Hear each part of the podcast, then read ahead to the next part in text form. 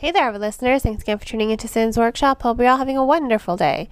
So, today we're going to be talking about The Tiger at Midnight. Uh, this is the first of a trilogy, and I have to say, it was very compelling to read. I think what really sold me for the story is that it does incorporate a lot of Indian and Hindu mythology, which personally I'm not that familiar with. I'm very familiar when it comes to Greek mythology or Roman mythology, not so much Hindu and Indian. So, this story really spoke to me in that way. I love mythology. I love when authors include their culture in their literature because I think it does add more heart to the st- storytelling. And I think that's what happened here. And honestly, the story just made me, the mythology just made me more interested in the story and vice versa. The story itself also made me more interested in learning more about Hindu and Indian mythology. So it follows two characters, Kunal and Esha. And what I think is really compelling for the story is the story does begin as one of revenge, but a good writer knows how to really take a seed of a story and really blossom it into something else. And that's what happens with this narrative. You have the story. It is about, it starts off as revenge. You know, Esha is tasked, you know, she's the Viper. She works for the rebels. She was tasked to kill the general. General just happens to be Kunal's uncle. And Kunal's been tasked to hunt down the Viper. Unfortunately, on her way to go kill the general, um, someone beats her to it while also framing her.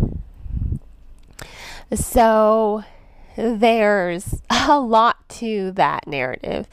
There is a lot to that storytelling. So she's bent on figuring out who the heck framed her, why they framed her, and they're to pay dearly. It's like you picked the wrong girl to frame. Like, yeah, I was going to do it, but when no one ever knows when I strike. I'm a ghost. You know, that's Esha's thought. So she's kind of mad. But with Esha, there's a lot of more there's a lot more to her characterization, and I'll talk about that in a little bit. I want to go back to the mythology for a second because, like I said, it adds layers to the story. It adds a lot of layers to the narrative of these characters because the tiger at midnight is its own tale.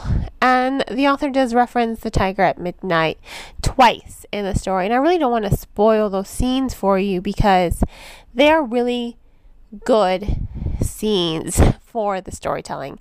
They're really impactful they're very captivating.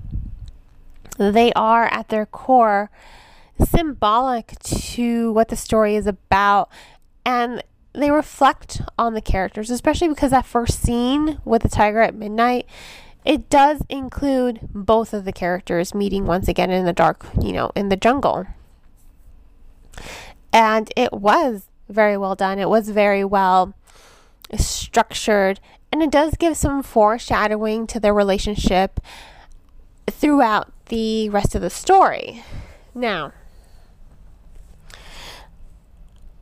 back to the characterization, I think the characterization is key here for making the story work and why it works so well because you have these two characters and they're on different sides of the coin. However, their core values do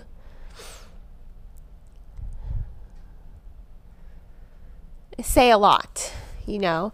Their core values um, really do say a lot about the narrative. They do say a lot for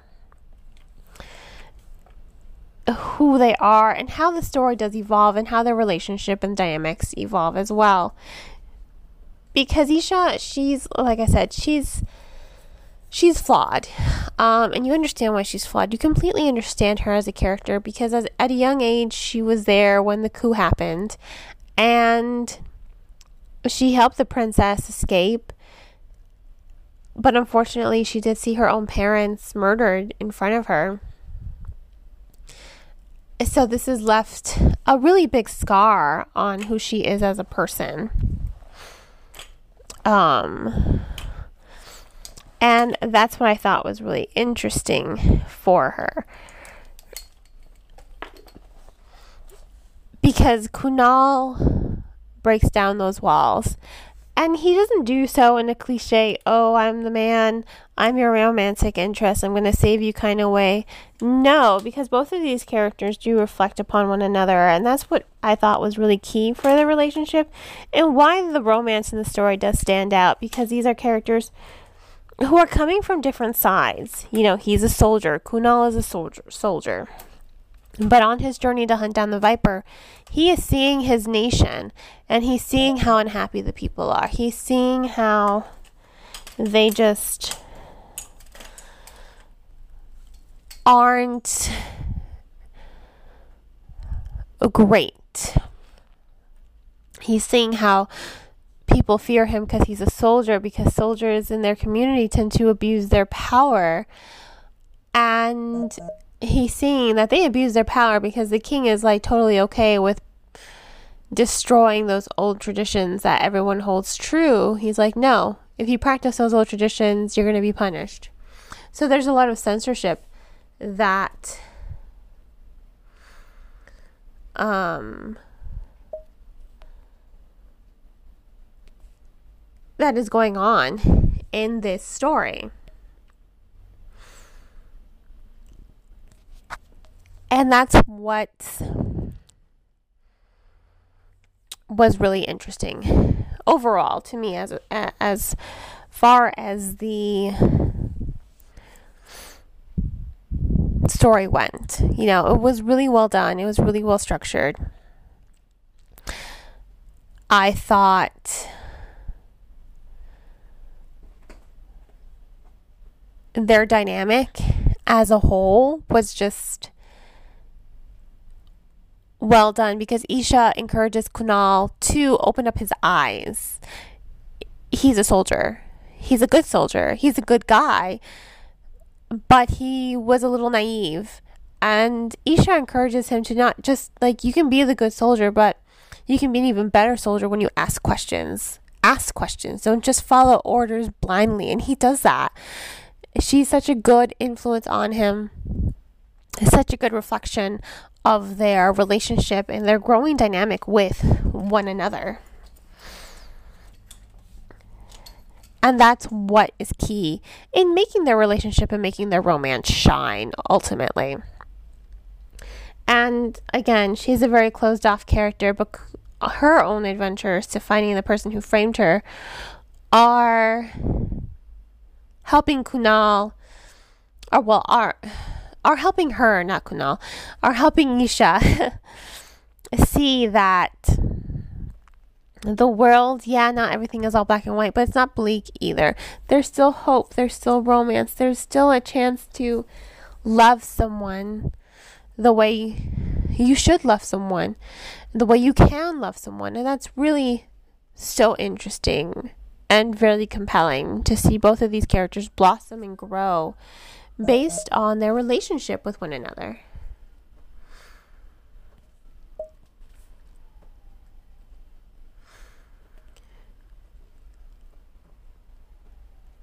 And ultimately, that was incredible.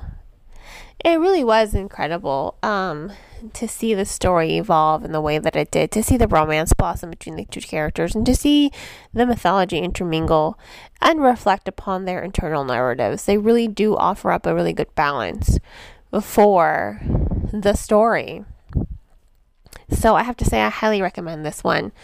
Uh, if you want to go ahead and check this book out, it is The Tiger at Midnight. I give it four out of five stars. Please remember to purchase the book from your local bookseller or online book retailer. All I ask is that you do not purchase the book from Amazon. Support the bookstores. If money's tight, please check out the book from your local library. And on that note, I hope you all have a great rest of your day. Please don't forget to support me by liking this podcast and sharing it with all your book loving friends. You can also become a supporter on Anchor FM for 99 cents a month. Have a great rest of your day, and as always, happy reading.